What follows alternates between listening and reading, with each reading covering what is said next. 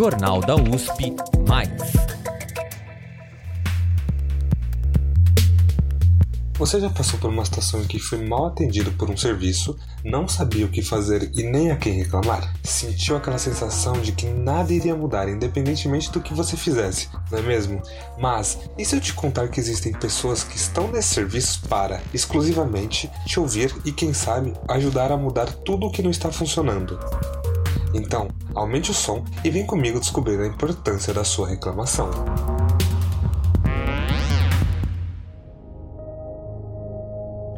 Eu sou o Gabriel Guerra e no Jornal da USP Mais de hoje eu converso com Alice Ab-Essab, ouvidora da Faculdade de Medicina da USP, que conta um pouco sobre o trabalho e a importância desses profissionais. Bom, meu nome é Alice Ab-Essab, eu atuo como ouvidora na Faculdade de Medicina da Universidade de São Paulo. Foi a sociedade mobilizada nos colossais comícios das diretas já que, pela transição e pela mudança, derrotou o Estado usurpador. A nação quer mudar. A nação deve mudar, a nação vai mudar. A Constituição pretende ser a voz, a letra, a vontade política da sociedade rumo à mudança. Que a promulgação seja nosso grito: mudar para vencer. Muda, Brasil!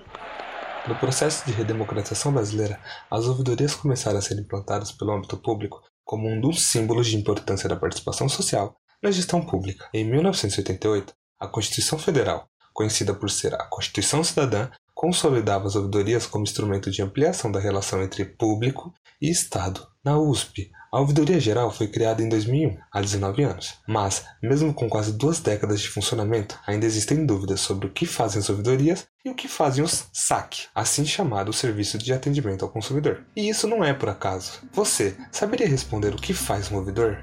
O ouvidor é a ponte de diálogo entre o cidadão e a administração pública. E esse território de diálogo só é possível em regimes democráticos. A Alice conta o quão importante é a ouvidoria no contexto democrático e dá detalhes de como os ouvidores fazem essa ponte de diálogo entre cidadão e administração pública. O ouvidor ele recebe manifestações do cidadão né, sobre os serviços, atividades que a organização em que ele trabalha desenvolve. Ele acompanha essas manifestações desde o seu registro até o seu encerramento. Ele garante a confidencialidade das informações, então o sigilo é um elemento essencial no trabalho de um ouvidor. Esse é o chamado caráter passivo do trabalho dos ouvidores, mas eles também exercem uma função ativa, propondo melhorias dos serviços e dos processos institucionais. O ouvidor atuar como um ouvidor ativo, então ele não é apenas receptivo, passivo nessa relação, ele também vai atrás da opinião do cidadão, então ele percorre toda a sua organização, ele tem acesso livre a todas as áreas técnicas, ele pode sim oferecer propostas de melhorias ao diretor, ao órgão máximo né, da, da sua organização.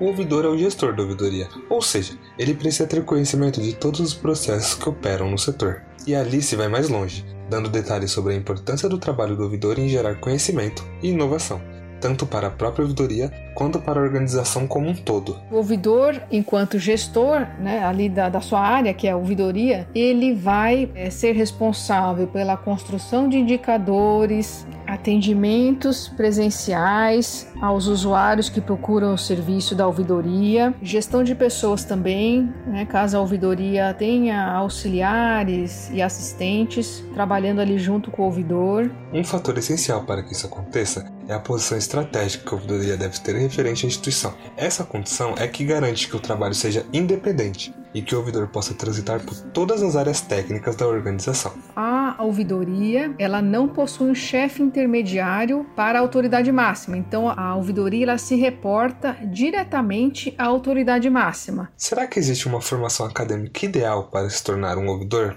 A resposta é não. Não existe uma formação acadêmica específica para quem quer se tornar um ouvidor. Então nós temos médicos ouvidores, enfermeiros ouvidores, engenheiros ouvidores, eh, assistentes sociais ouvidores, pedagogos, psicólogos. Não há uma formação específica. A minha formação profissional em serviço social e gestão pública. Então eu tenho um curso bacharel em serviço social pela PUC São Paulo. Então eu sou uma assistente social de formação. Eu fiz o meu mestrado também em serviço social lá pela PUC São Paulo. Mas existem habilidades e técnicas que são imprescindíveis para para a atuação de um ouvidor. Temos o acolhimento, a escutativa, é uma comunicação numa linguagem cidadã. Linguagem cidadã é aquela linguagem em que qualquer pessoa de qualquer nível de instrução, né, podemos dizer assim, vá entender. Então, uma linguagem coesa, clara, livre de jargões profissionais ou jargões técnicos de determinada profissão, né? Então, uma linguagem com clareza.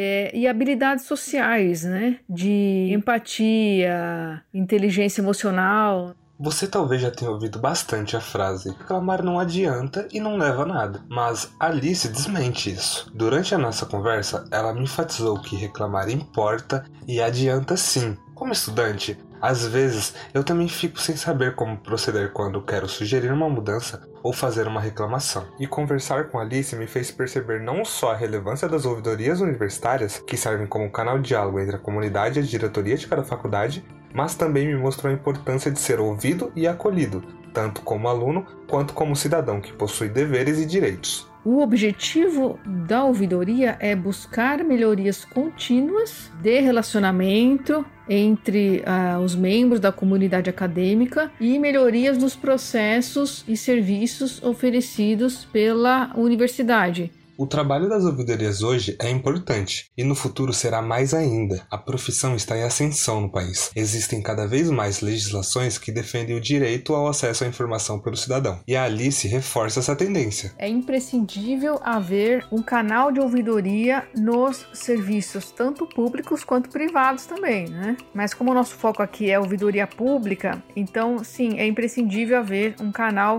de atendimento ao usuário do serviço público, ao cidadão cidadão, a comunidade acadêmica, com essa expertise própria da ouvidoria. Para o bem da transparência pública, é esperado que as ouvidorias continuem a crescer, já que elas garantem que o diálogo entre o público e as instituições se estabeleça de forma clara e plural. Para tirar dúvidas sobre a função das ouvidorias ou entrar em contato com a Alice lá na Faculdade de Medicina da USP, acesse o site é fm.usp.br barra ouvidoria. O link está na descrição desse podcast. Quer escutar mais? Esse podcast é parte do Jornal da USP+. A edição é do Guilherme Fiorentini, com produção de Denis Pacheco. A reportagem e narração são minhas, Gabriel Guerra. Para mais matérias especiais como essa, assine o nosso feed no Spotify ou no seu aplicativo favorito de podcasts. Até a próxima! Jornal da USP Mais.